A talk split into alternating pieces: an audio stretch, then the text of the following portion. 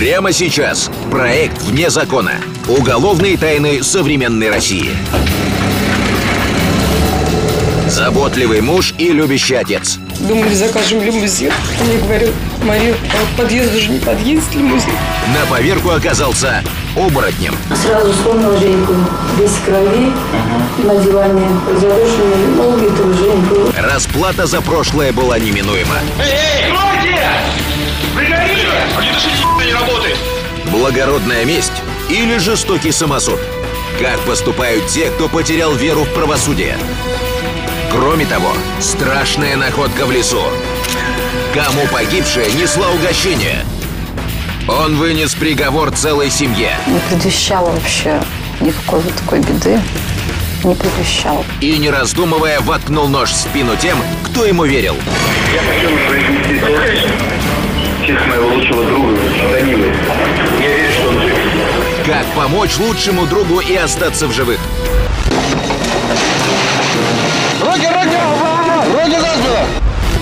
Преступления, в которые невозможно поверить. В проекте «Вне закона».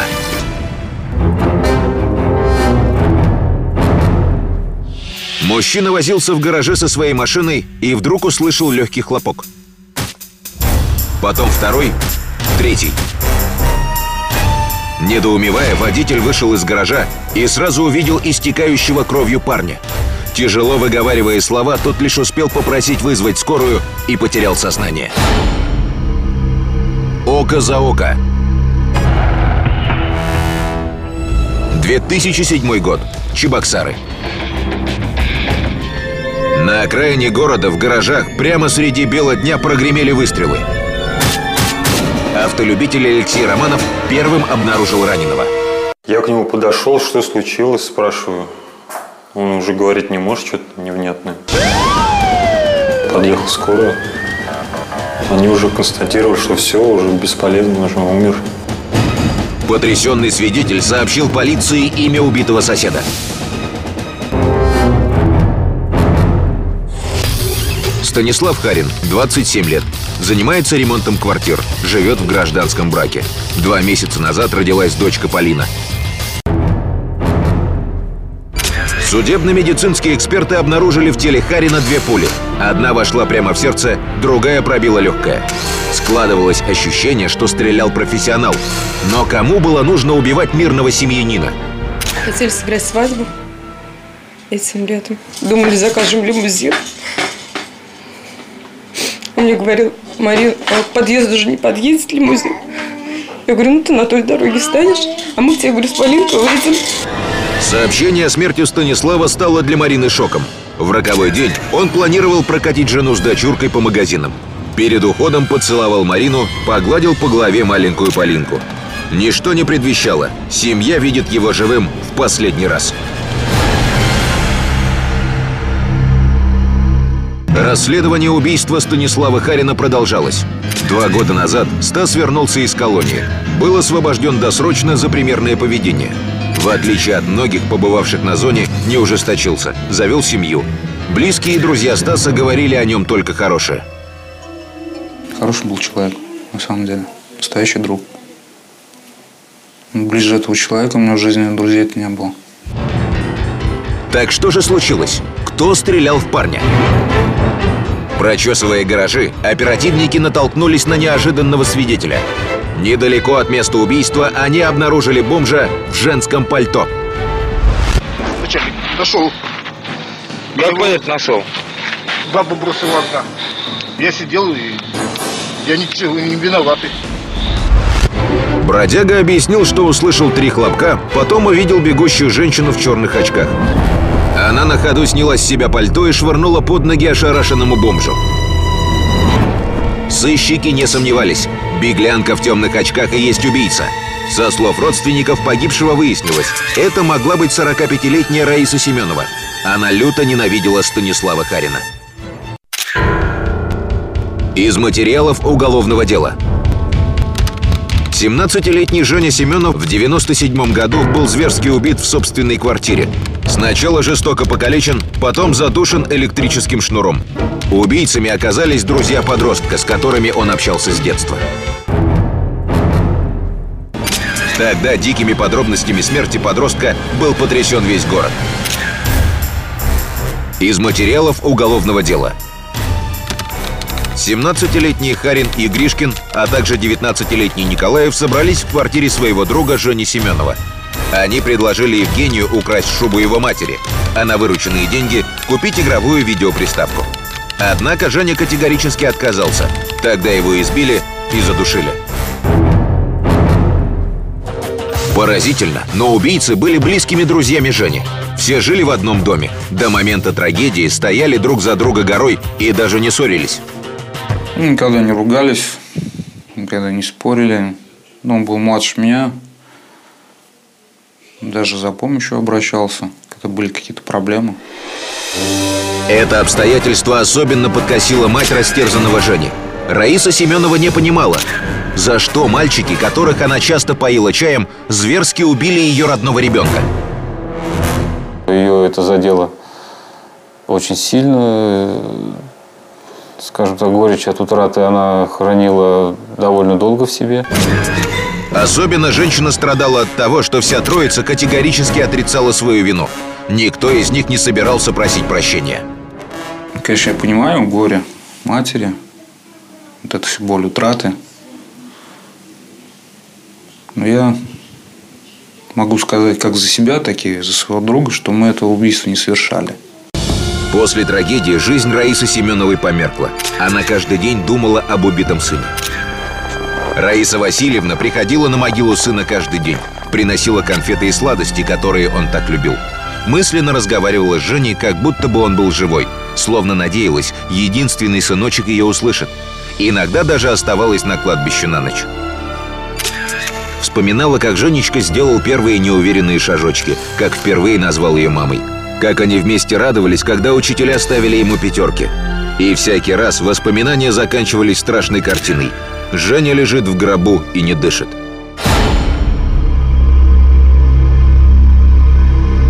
Безутешная мать приняла твердое решение – отомстить всем троим.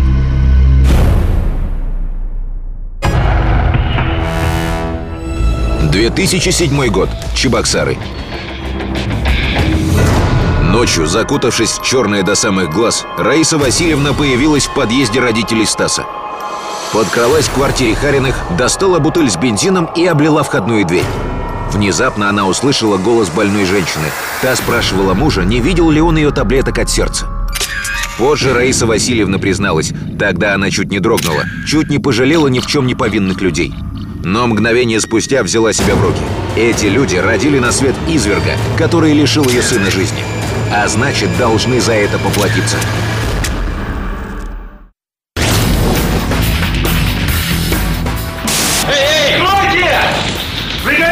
Огнетушитель ни не работает! Тогда мама и отец Стаса Харина выжили по счастливой случайности. Огонь заметили соседи и быстро потушили полыхавшую дверь. Такой исход событий только раздосадовал Семенову. Она решила мстить по-другому. Из материалов уголовного дела. Раиса Семенова пыталась договориться с сотрудниками колонии, где отбывал наказание Станислав Харин.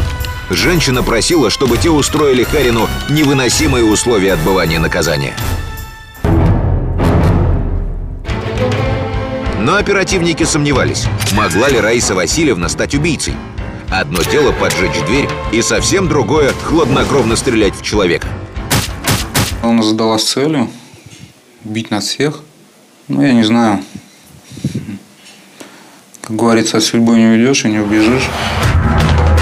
Семенову доставили в отделение полиции. Женщина рассказала, в день убийства была у родственников. Тот подтверждал ее слова. Казалось бы, алиби железное. Но сыщики решили проверить мобильный телефон подозреваемой. Из протокола соединений абонента. С 14 до 15 часов с телефона, принадлежавшего Раисе Семеновой, сделаны два звонка. В этот момент абонент находился в гаражном кооперативе. Раису Васильевну опознал и бомж, получивший в подарок пальто. Лица ее он не разглядел, но описывал рост, телосложение, одежду и направление движения. походку ее. Раиса Семенова не стала оправдываться, больше не пыталась защититься. Просто решила рассказать правду.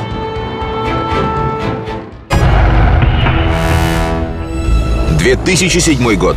Чебоксары.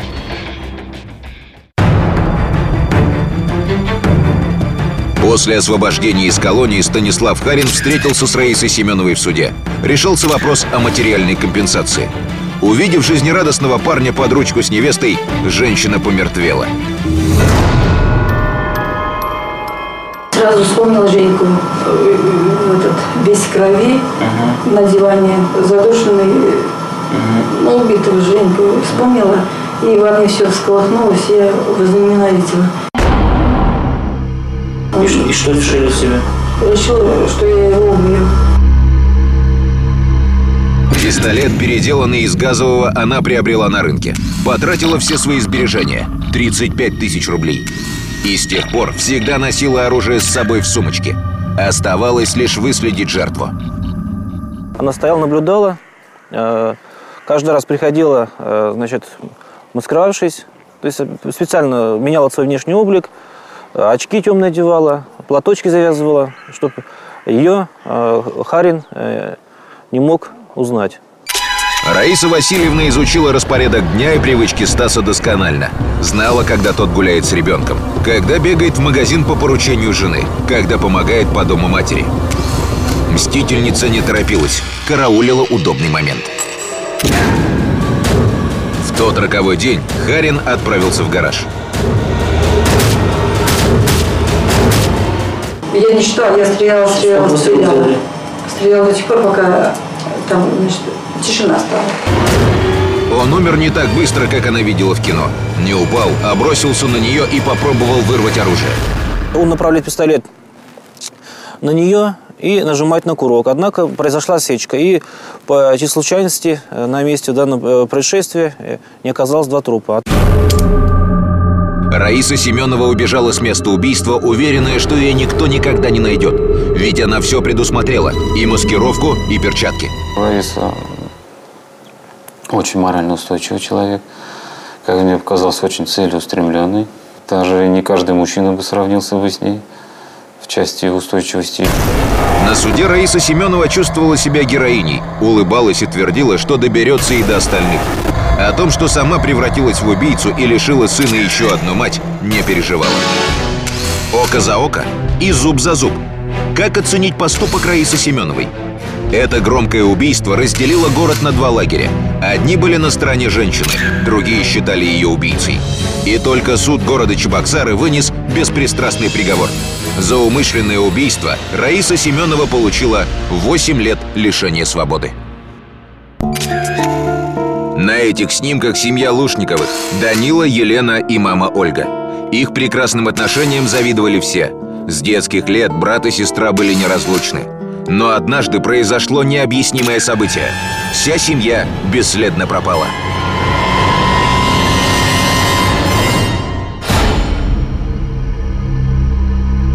Удар в спину.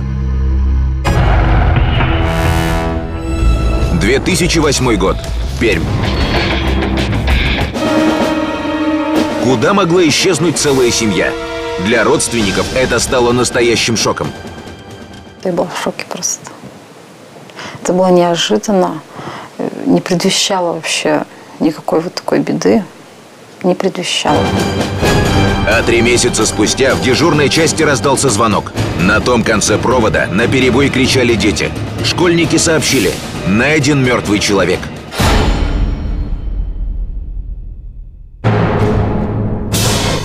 Сотрудники полиции увидели странную картину. Рядом с останками лежала смятая коробка с тортом. Для чего женщина отправилась в лес с угощением? Но это была не единственная загадка.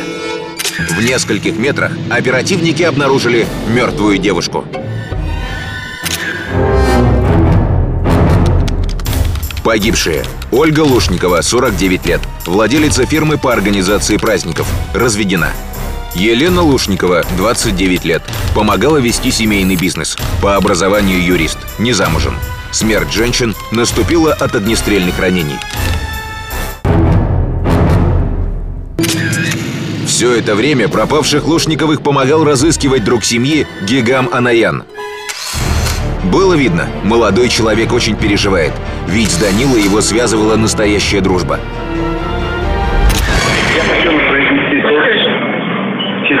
Лучшего друга Данилы. Я верю, что он жив. Узнав о смерти Елены и Ольги, Гигам разрыдался. Для него это была чудовищная трагедия.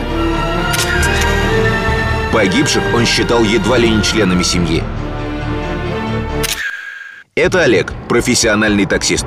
Работа по здешним меркам выгодная. Именно он сдвинул расследование с мертвой точки. Вспомнил, что подвозил Данилу в день исчезновения. Вот он по- поинтересовался, сколько будет стоить поездка до Голованова.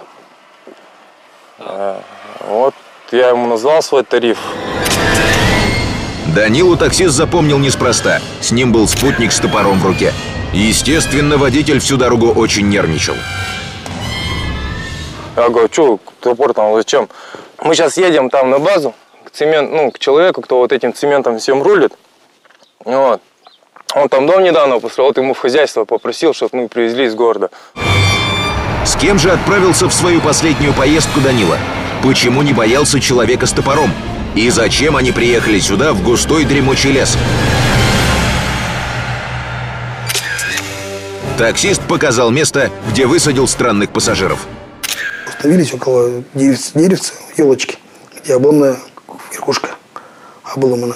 Стали искать и через минут 40 поисков нашли скелет. Эксперты установили, это Данила Лушников. Он зарублен топором. Стало ясно, второй пассажир – убийца. Но кто он? И тут таксист снова оказал следствию неоценимую помощь.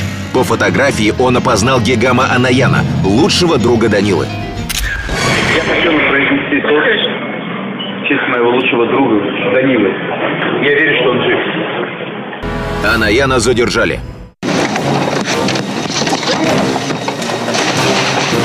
Руки, руки! Руки за спину! На следствии выяснилось, этого человека терзала зависть. Данила мог позволить сводить девушку в модный ресторан или съездить на дорогой курорт. А Гигам был из бедной семьи, а отец их бросил. Заходя в магазин, всегда проверял кошелек, хватит ли денег на продукты. Однажды Гигам поделился с другом мечтой, мол, хочу открыть собственное дело. Стартового капитала нет, а нужно 250 тысяч. Данила сразу решил помочь. Из показаний Гигама Анаяна. Данила сказал, что я его лучший друг, и он с радостью мне поможет, одолжит нужную сумму. С возвратом можно не торопиться, он подождет, когда дело начнет приносить стабильный доход.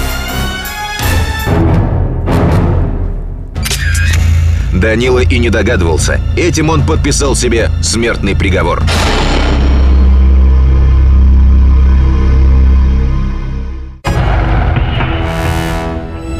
За месяц до описываемых событий. Анаян взял деньги, но вместо того, чтобы вложить их в дело, проиграл всю сумму в интернет-казино. Погасить долг он не мог. И тогда решил расправиться с Лушниковыми.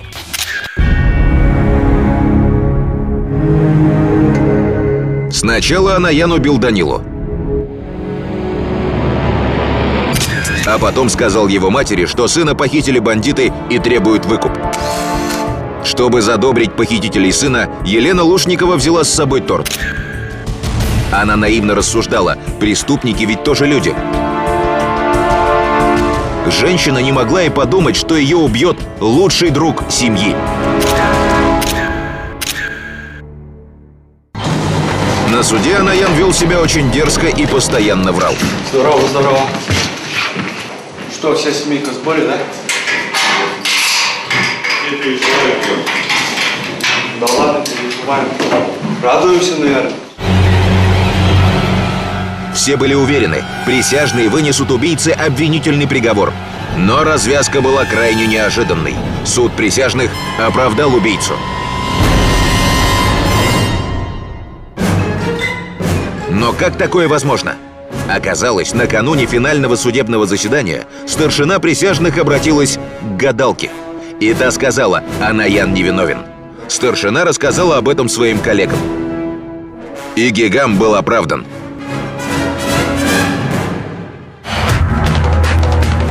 Беспрецедентный факт стал известен в Москве. В Верховном суде недоумевали. Как мнение какой-то гадалки могло стать основанием для оправдательного приговора? Был назначен новый суд. И на этот раз мерзавец получил по заслугам. По совокупности преступлений назначить наказание в виде пожизненного лишения свободы с содержанием в исправительной колонии особого режима. Подсудимый приговор понятен? Да, На этом судебное заседание объявляю закрытым. Но и после приговора Анаян продолжал настаивать на своей невиновности. Я вину ни в чем не признаю. Я только признаю в том, то, что да, я врал на следствии. За это я могу понести наказание. А то, что мне пожизненно дали, за то, что чего не совершал, это просто обидно. Верховный суд России пересмотрел приговор. Срок сократили до 25 лет.